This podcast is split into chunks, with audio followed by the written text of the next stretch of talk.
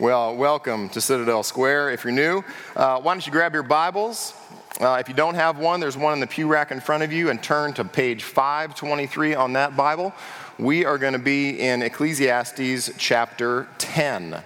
So grab your Bibles, let's turn there together. Ecclesiastes chapter 10. We're uh, closing into the latter portion of this book. And if you look just um, briefly here, if you gaze at Ecclesiastes chapter 10, you'll see the text looks a lot like the book of Proverbs.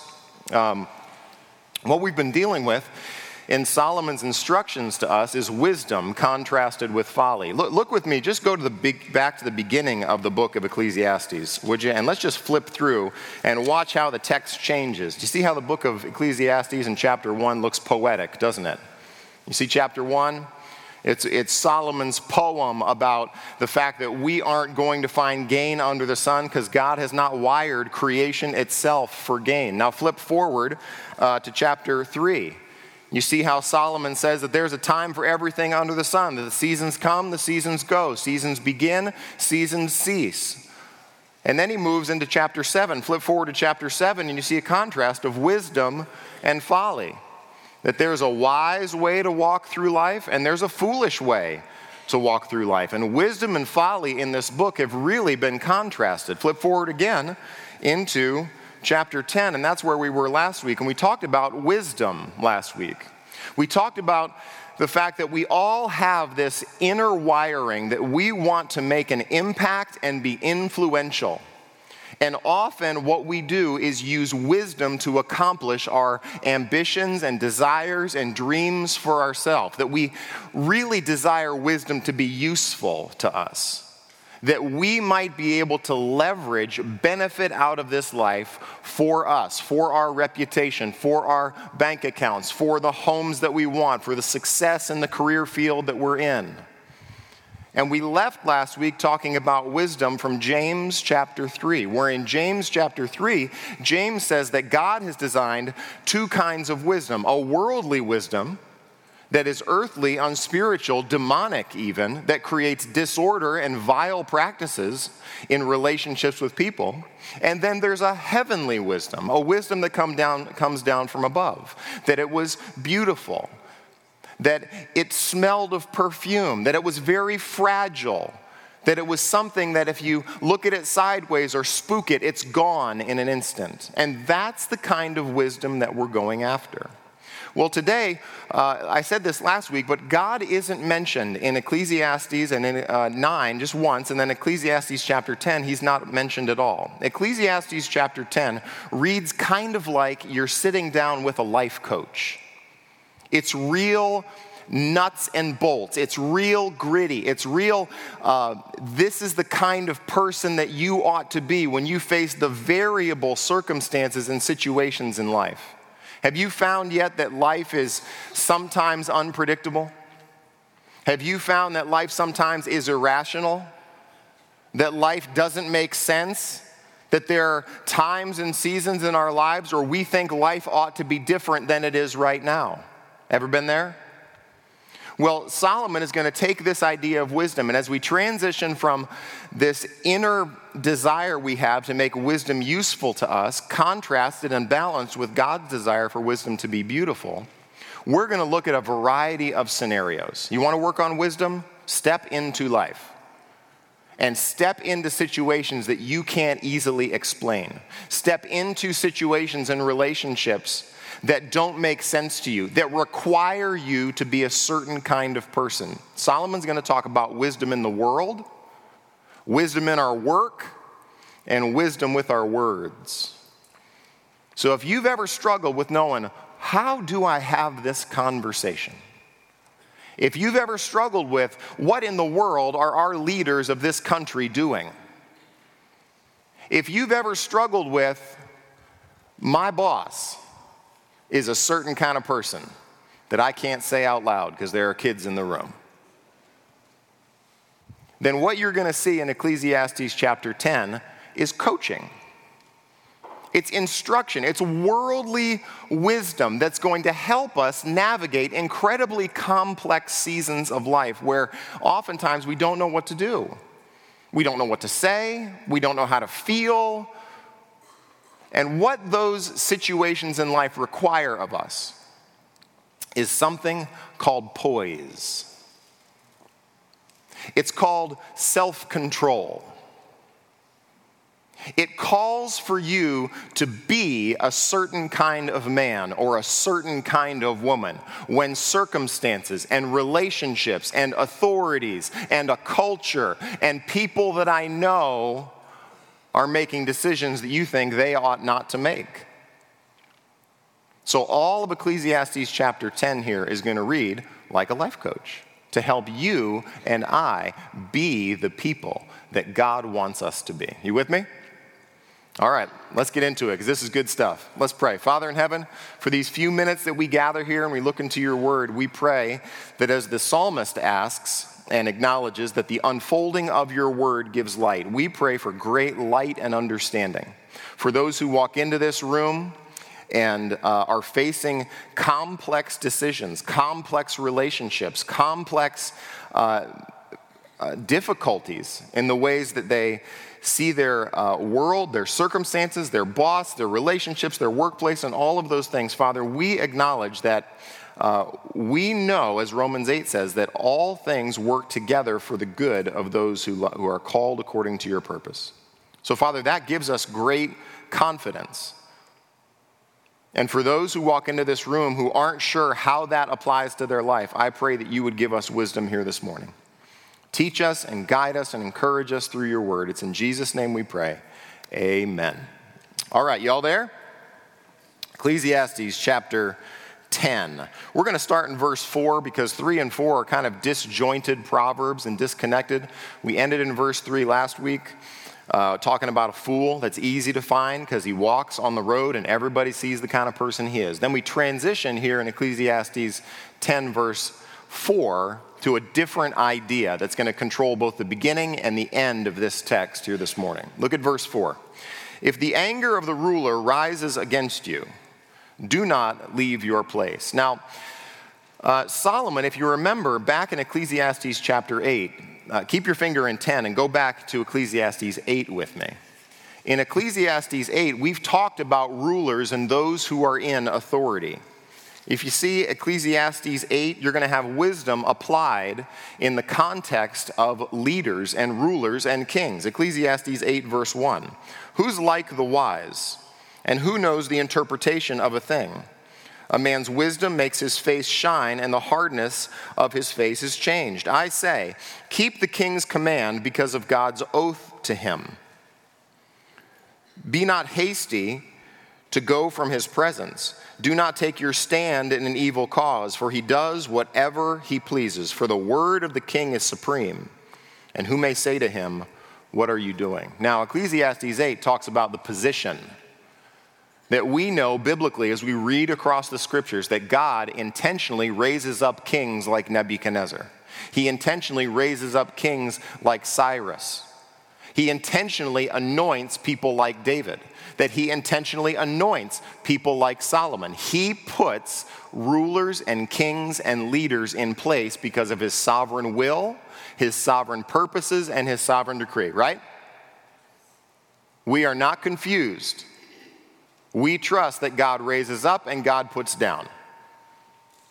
Psalm 75 says, Not from the east or from the west comes lifting up but it is the Lord who executes judgment, putting down one and putting up another. So Ecclesiastes 8 looks at the position that God is sovereign over putting the person in charge. Ecclesiastes chapter 10 talks about relating to the king. How is it you and I are going to relate rightly to a king who's having a bad day? Look at it. If the anger of the ruler rises against you. Now, we have no idea why the ruler is mad.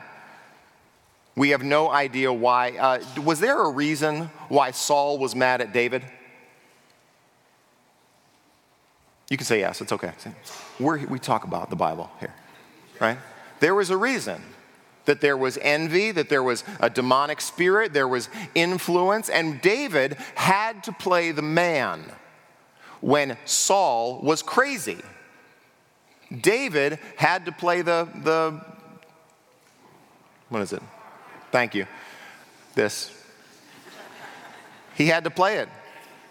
He had to not raise his hand against the Lord's anointed. He had to be a certain kind of man during the trials that God was forming him and shaping him and pressing upon him circumstances where he was beneath a leader who was crazy.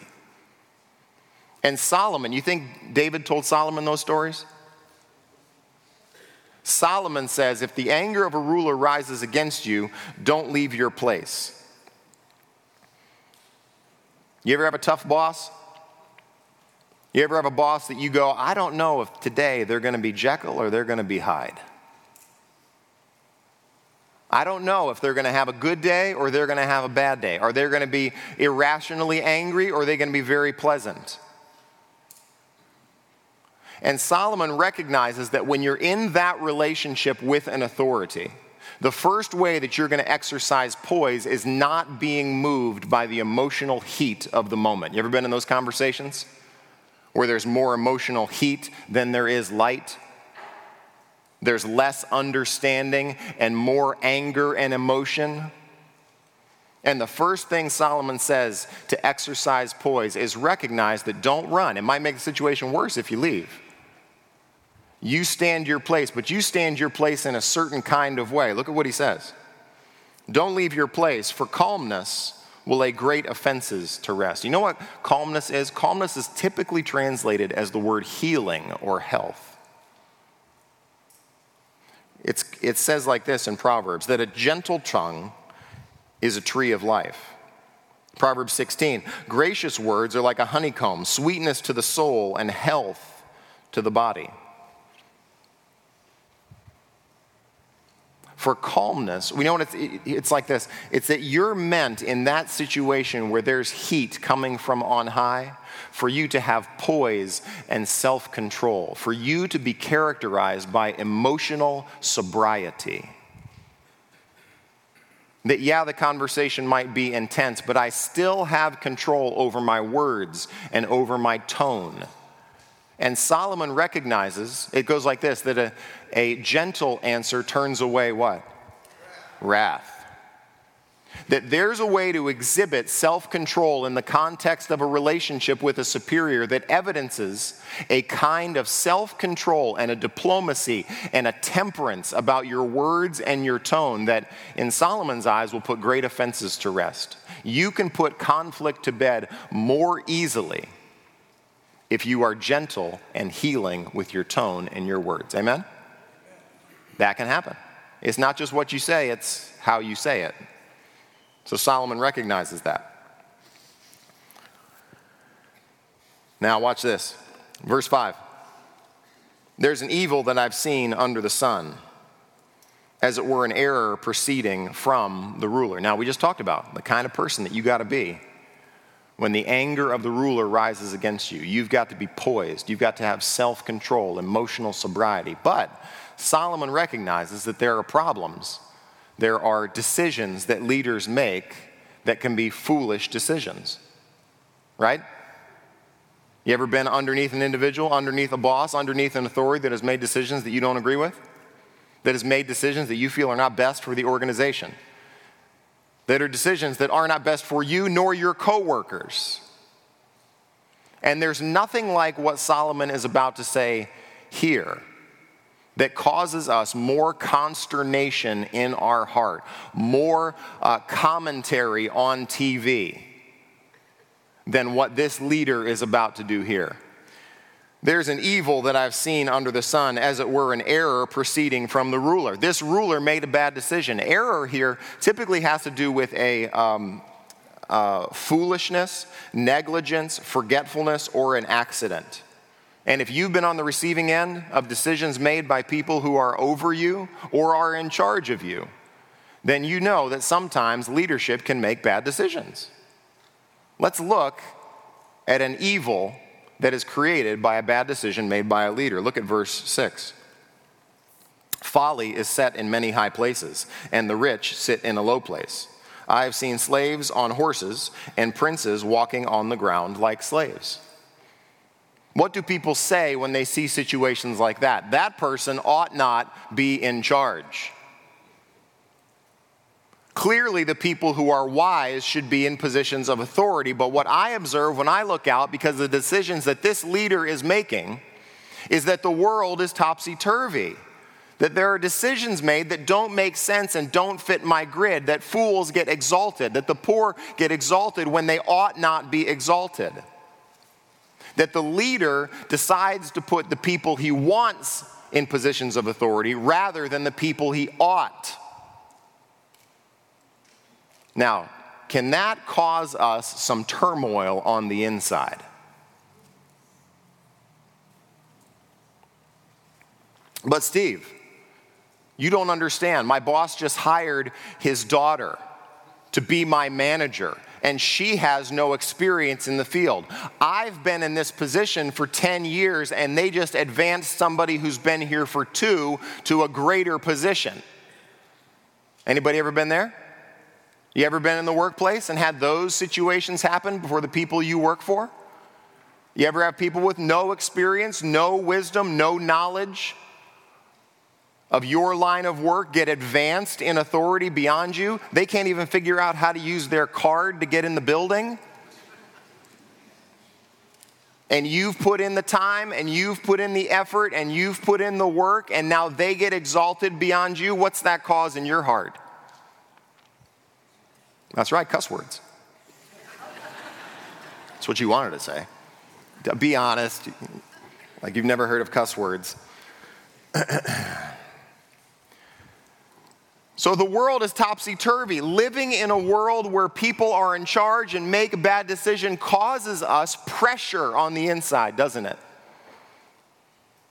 I should have license to, to vent these emotions because of all of the foolishness that I see in the decisions that are made by people in authority.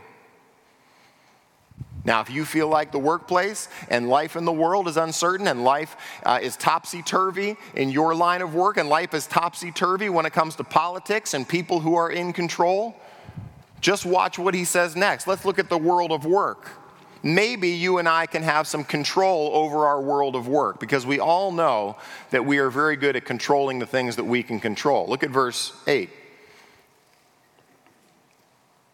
He who digs a pit will fall into it. Well, what? And a serpent will bite him who breaks through a wall. He who quarries stones is hurt by them, and he who splits logs is endangered by them. You want to make a note? Put occupational hazards. That's why I read books and talk for a living. Books don't bite. You ever hurt yourself sleeping? Don't you hate that? You wake up and you did something wrong while sleeping on your bed of incredibly comfortable feathers or down or whatever you sleep on. You ever drop something on your toe? You ever hurt yourself doing the, eh, you know, the stuff that you are normally responsible for? You tweak your back, you tweak your neck, you, maybe you work with animals, maybe you break down, you're doing a reno and you get hurt in a way that you just feel is dumb. Life is like that, isn't it?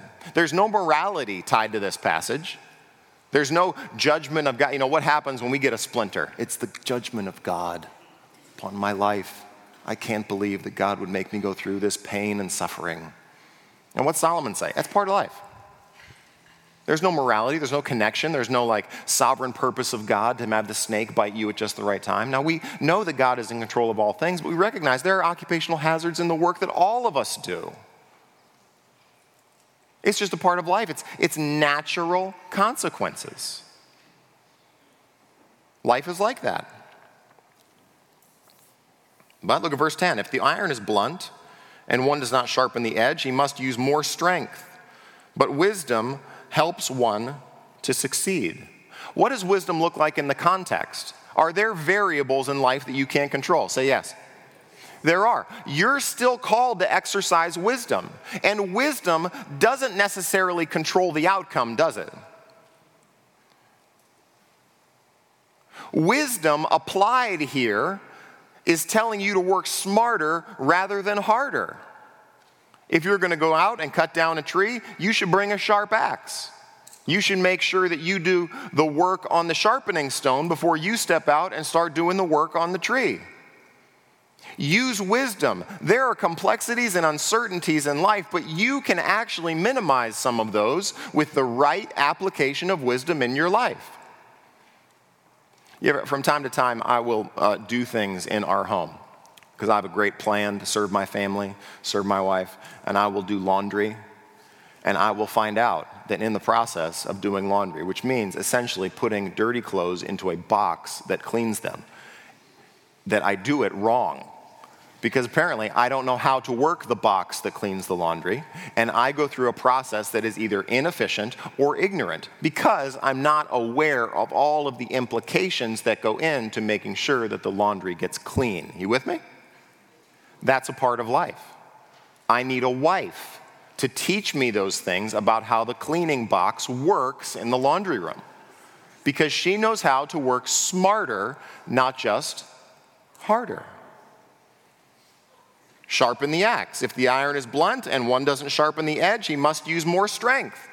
It's going to make you more tired, more weary, going about it that way. Use some wisdom. Now, when do I use wisdom? Look at verse 11. For all of you snake, this is your snake charmers verse out there for all you people who charm snakes. If the serpent bites before it's charmed, there's no advantage to the charmer. Well, what's, yeah, duh wisest man on earth. And he wrote that one down. I, I don't, what's he saying? When ought you to use wisdom? There are uncertainties in life. You can minimize some of those by being wise. But would we all agree that after the snake bites us, I've, wisdom is too late? It's Solomon's way of saying, I told you so. Use wisdom when? Later or earlier. Use wisdom early. Think about what you're doing before you get out and do the stuff that you're supposed to be doing. Pay attention. Use wisdom ahead of time because wisdom applied later is going to be useless. That's his point. It's no advantage to the charmer if he gets bit and he hasn't used wisdom ahead of time. Now, you with me so far? You've got uh, uncertain situations, emotional heat in times where there are authorities over you who are mad, and you've got to use poise and self control. You've got to have emotional sobriety and self control in your words and in your tone. You've got to use wisdom and insight when you go about the work that you've got to do. You've got to use wisdom to minimize the uncertainty, and you've got to use wisdom before and ahead of time. You can't use wisdom too late. Now Solomon's going to talk about our words authority, work, words. Look at verse 12. The words of a man's mouth, I'm sorry, the words of a wise man's mouth win him favor. That there's an outcome. The way, remember James 3? Remember uh, that wisdom from above is first pure, then peaceable, gentle open to reason, impartial and sincere. Do you want to have, be in a conversation with a person like that? Full of mercy and good fruits. Those are people I like talking to. Those are the people that I'm drawn to.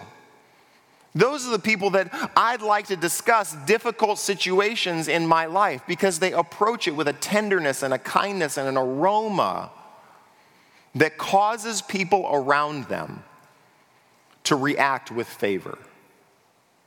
So that a wise person's word has a result attached to it. You with me? Consistent application of wisdom in the context of relationship in a wise and gentle and temperate way creates beauty. It creates a garden of opportunities in which we can navigate relationships together and well and in a beautiful way, the, God, the way God wants us to. But the contrast, the lips of a fool consume him. Literally, the lips of a fool swallow him. That a fool's speech results in self destruction. Proverbs say if you are wise, you are wise for yourself, which means that you will reap the consequences of either wise or foolish words. And a lot of times, listen, if you encounter a fool, since we said this last week, we're all wise in here, we all know that. Those fools out there, when we go out and we encounter them, a lot of times, what happens when you talk to somebody who is a fool is they can't trace the connection between their words and their situation in life. They can't trace the connection that the words that they have used over and over and over and over have now begun to reap consequences that are painful to them.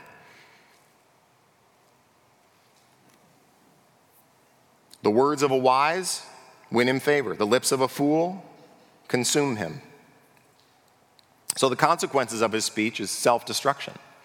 Look at the next one. Look at verse 13. The beginning of the words of his mouth is foolishness, and the end of his talk is evil madness. If you think he's saying something dumb when he starts talking, wait till you get to the end of the speech. That the speech of a fool isn't just momentary, it's cumulative, isn't it? That it doesn't just go foolish, foolish, foolish, foolish, foolish. It goes foolish, foolish, foolish, evil, madness it trends downward. You ever have, my, my children like to tell jokes. And uh, sooner or later, my kids tell jokes, and the jokes start to one up one another. And the best jokes, this, this, you know, this lasts for you know, 10 minutes or so. The jokes at the beginning are pretty good. But then, the more and more they tell jokes, the more and more crazy and excited everybody gets till at the end the three-year-old is saying like all sorts of crazy kinds of things at the end and my mom and dad have to go all right that's we're, we're done with jokes let's take a break from jokes for a little bit because the one-upsmanship keeps happening right and this is what it's like to, to, to be listening to a fool that they just keep saying more and more crazy things so that the content of their speech eventually results in madness Fools can't help themselves, that their, their speech continues to get worse. He goes on, look at verse 14. A fool multiplies words. Can you feel this snowball going down the hill? Can you feel this fool's life picking up steam? So that now, by here in verse 14, he's just talking a lot. She's just talking a lot. They multiply words, though no man knows what is to be, and who can tell him what will be after him. That the fool's volume and the fool's amount of words is only equal to his ignorance. The more he talks, the more he proves he doesn't know what's going on. He has more and more words, more and more opinions, though no man knows what is to be and who can tell him what will be after him. You can't tell me what's going to happen Monday, and you're an expert. You can't tell me how this afternoon is going to go. And I've said this before in our church there are certain things that you ought not to have an opinion on because you haven't done enough work in the field. You with me? Hashtag Twitter, right? You need to stop touching that keyboard because you've got too many ideas that are too ignorant. You've got a whole lot of opinions on things that you ought not to have an opinion on. You know, let me contrast this. One of the most humble things, Christians, that you can say about situations in life that come up that you haven't thought about is I don't know. I'm not sure. I haven't given that a lot of thought. I should spend some time thinking and praying on that. Because for us, listen, I have a master's degree, which clearly means that I have mastered, mastered my field of study. Right? I mean, that's what it, they gave me the title. I got it on a piece of paper. There's nothing like being in ministry and having your kids ask you theological questions about like Satan and angels and what they're doing at this time or how many, how many there are and how many names they have and stuff like that. For you to go, all right, I can fight this temptation to be omniscient and impressive right now. I can say something simple like, I've never thought of that before. I don't know what God thinks about that. I'm not exactly sure. I'll get back to you. See, we have this temptation in our culture and in a, in, in a, uh, a place where you can pursue a lot of advanced degrees is the temptation to think that you ought to be omniscient just because you have a couple of letters after your name. And that is nothing but fool's speech. Because there ought to be times and spaces where you, in humility, say, I'm not sure, I don't understand, I don't know what's going on, I'll pray about that, I got to read God's word about that, I got to think some more about that. And that is evidence of great wisdom.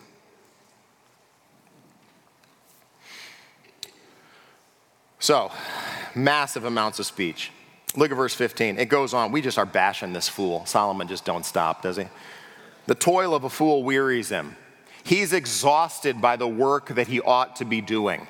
It's just too much for me. This whole going to work thing, this whole being faithful to the thing that I've got to do, it's just exhausting. I'd rather talk about it, I'd rather not be about it. For he doesn't know the way to the city. Remember, in, uh, you know, earlier in this, uh, look back up in 10 3. Even when the fool walks on the road, he lacks sense, and he says to everyone that he is a fool which tells you that the fool's life is easily observable by all kinds of people.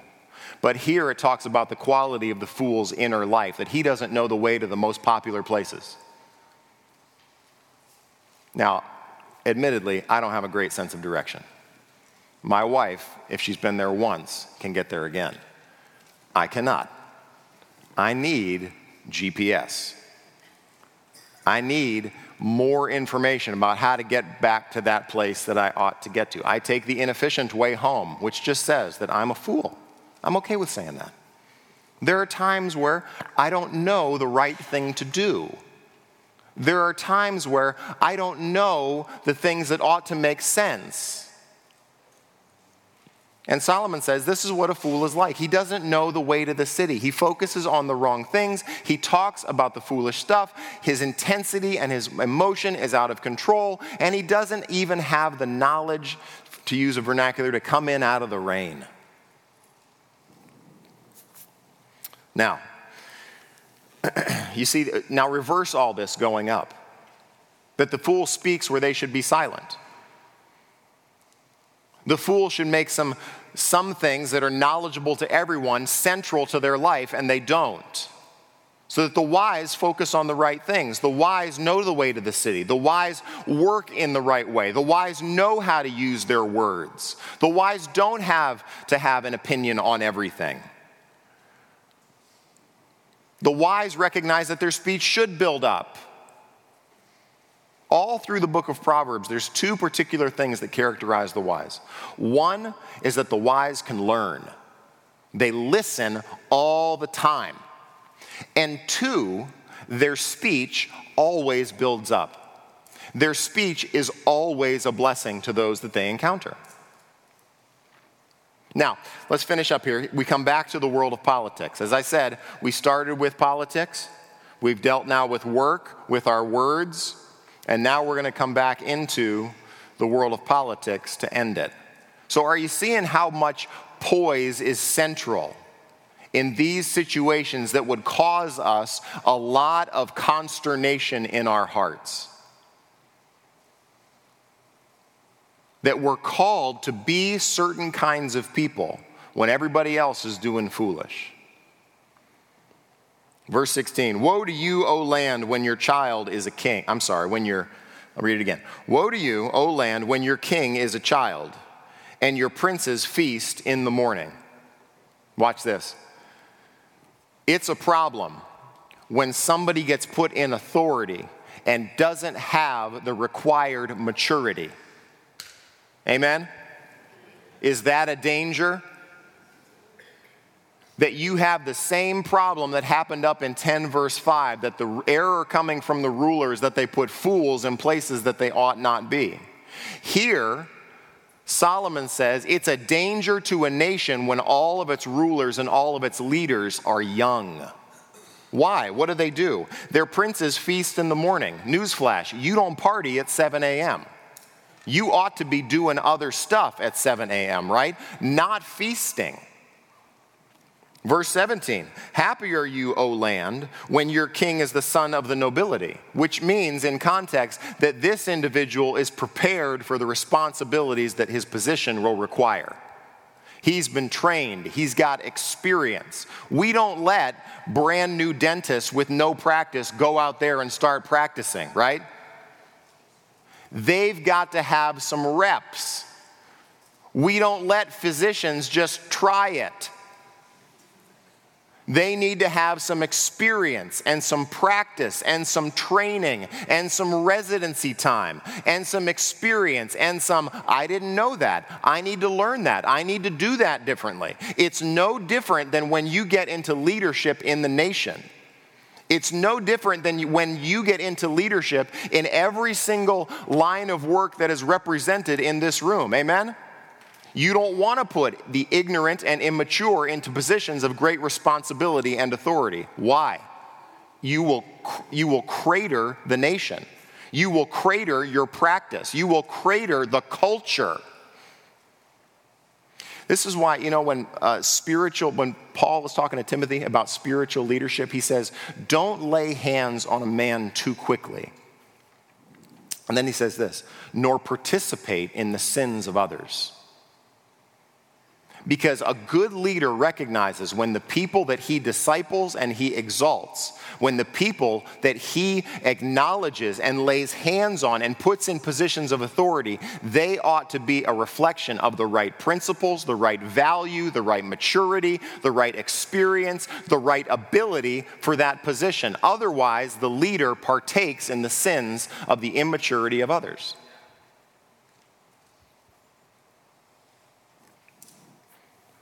Verse 17 Happy are you, O land, when your king is the son of the nobility and your princes feast at the proper time. There's a right, right time to exercise the perks of the position. Newsflash, not in the morning. There's a proper time for feasting. When do you feast? You feast when the battle is done. You feast when the governing is over. You feast when the work is finished. You feast at the proper time for strength and not for drunkenness, which is a way to say you feast to be able to exercise the duties of the responsibilities you have. You don't feast just to get drunk and make leadership about you, to enjoy the perks of the position so that you can enjoy the fact that you're in charge. You feast for strength. Good leadership always leverages itself for the sake of those they serve. Bad leadership always leverages the position for selfish desires. You want to see a good leader? See how they love and serve others.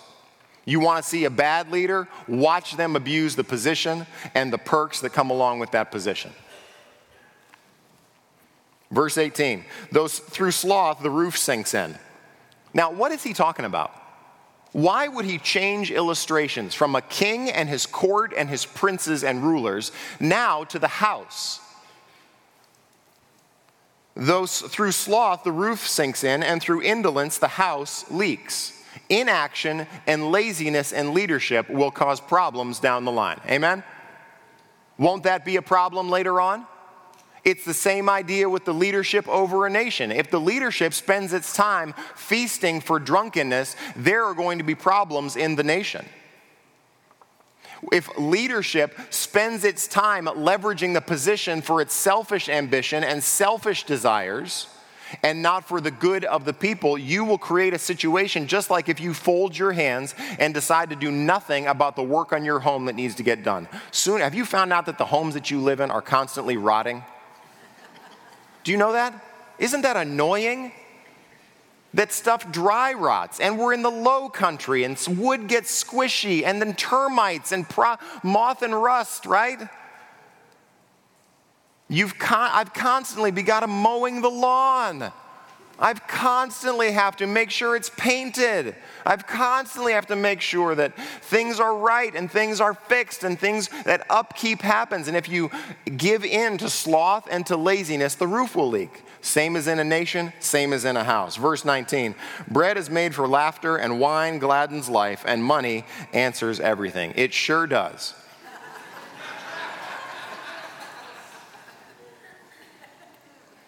now, now here's the, here's watch him build this. People who feast at the wrong time, what are they using their money on? The roof or on themselves? On themselves.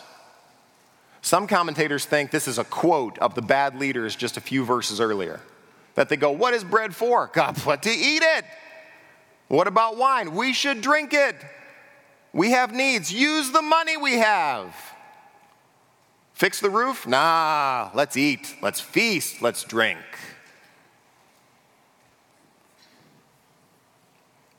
Now, are you watching all these contrasts? You got bosses who are in authority. You got leaders over a nation who make the bad decisions, exalt the wrong people at the wrong time. People who put immature individuals ahead of you. You've got this chafing in your soul and in your heart that things ought not to be that way at work. Things ought not to be that way in our nation. Things ought not to be that way in our land. Look at verse 20. Even in your thoughts, don't curse the king. Man, what? I can't complain just a little bit on the inside when I'm by myself? You want me to take every thought captive to the obedience of Christ? Is that what you're telling me, Solomon? Don't you see the decisions people are making? Don't you see what's happening in our land? Don't you see the choices the politicians are making? Don't you see the way my boss is treating me? What's Solomon say? Poise. You be the woman or the man that God wants you to be. Even in your thoughts, don't curse the king, nor in your bedroom curse the rich, for a bird of the air will carry your voice. Yeah, you ever heard of that little birdie told me? Here's where it comes from Ecclesiastes 10 20 right there. You ever heard the walls have ears? You know, when, Dave, when Saul was seeking to take David out, he sent men to watch his house. You know, when Daniel was accused of praying three times, that he had his coworkers watch him and go, let's see if he'll disobey the king's command. Christian, there are people watching you at work. You know that? There are people watching to see whether or not you will be the man or the woman of God that you say you are. They don't want to hear anything about your convictions, but they are watching, they are observing and what they are watching and what they are observing in the way that you use your tone and your tongue and your patience and your calmness when perhaps everything around you in your line of work is going bonkers says volumes about the Jesus that you follow. Volumes. You know, when Jesus uh, talks to the disciples in Matthew chapter 10, he says, I'm sending you out like sheep among the wolves. Therefore, be shrewd as serpents and innocent as doves. He talks about two things. One is our good conscience, our purity, the integrity we have, the morality we have. But have you found out that when you go out there, that morality and uprightness isn't necessarily rewarded? That a lot of times we want to operate in life and in culture as if we do good, we will get good out. And there's nothing like Ecclesiastes to show you that life don't work that way, which means that you've got to exercise wisdom. You've got to be shrewd as serpents. You've got to apply the truth that you know to variable and irrational and uncertain circumstances for you to evidence the fact that you are walking and knowing and spending time with Jesus Christ. This is, is shoe leather theology. This is real life work. This is where your faith and your work and your life start to touch. Have you found out that being a Christian in our culture today requires massive creativity, requires massive wisdom, requires a desperate dependence on Jesus Christ and ongoing prayers? Remember Nehemiah? The beginning of the book of Nehemiah, the king says, Nehemiah, you're sad. And it's never a good idea to be sad in the king's presence. The king always wants happy, joyful, kind, shining, happy people around him. And the king recognizes there's something wrong with Nehemiah. And Nehemiah says this it says, I prayed to the Lord and I said to the king. You ever been there? That you've got to, in a moment, ask God for wisdom that God might give you tone and words and kindness and uh, insight to be able to answer people the way that He would want you to answer. The way that we might now evidence the fact that we follow and love and serve a Jesus who is full of grace and truth. And that requires heavenly insight and wisdom. This is why wisdom throughout the poetic sections in your Bible, the proverbial sections of your Bible, is something that we long for, we seek for, we cry out for wisdom and insight because you you are not going to make it in this culture if you go out there and think that good people get blessed, bad people get judged. It doesn't work like that. Right? Life does not play by the rules. And there's nothing like pressing on that temptation to abandon self control than to walk out there and get uncertainty and injustice and promotions that don't work and relationships that fail and uh, jobs that get lost and COVID that happens and situations in my life that now begin to press on this desire and temptation I have to abandon being poised and just to let my emotions flow. And Solomon says, Be wise in your work, be wise with your words. Be wise in this world that you go out and have to walk around in when things don't make sense. Let me land the plane on this here. Uh, turn, to, turn to the right. Turn to Colossians 4. I'm going to end here in Colossians chapter 4. A lot of times when Paul writes his epistles, he begins with truth right? He builds the book of Philippians with truth about Christ and who he is and what he has done, and then he transitions in the latter part of the book to talk about how you apply those truths. Ephesians, he gives you Ephesians 1, 2, and 3, and then he transitions into 4, 5, and 6, which are the ways in which we ought to understand how we put the gospel to work in our lives. He does a similar thing in the book of Colossians. And in Colossians chapter 4, toward the end of his writing to uh, this, this people, he says this. Look at Colossians 4, verse 2. Continue steadfastly in prayer, being watchful in it with thanksgiving. At the same time, pray also for us, that God may open a door to us, open to us a door for the word, to declare the mystery of Christ, on account of which I am in prison, that I may make it clear which is how I ought to speak. Right? Paul says, The gospel now controls wherever I go and whatever I'm doing. My desire is that I might make Jesus Christ seen. I might unfold the mystery that for generations has been hidden and now been revealed to us that Jesus is the Lamb of God that takes away the sin of the world, that Jesus is the hope of sinners, that Jesus redeems and restores and gives grace and mercy to people by what he's accomplished on the cross.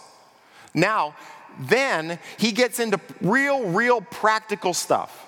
He thinks, all right, Colossians, you're going to go to work. You're going to encounter people in the marketplace. You're going to have family gatherings.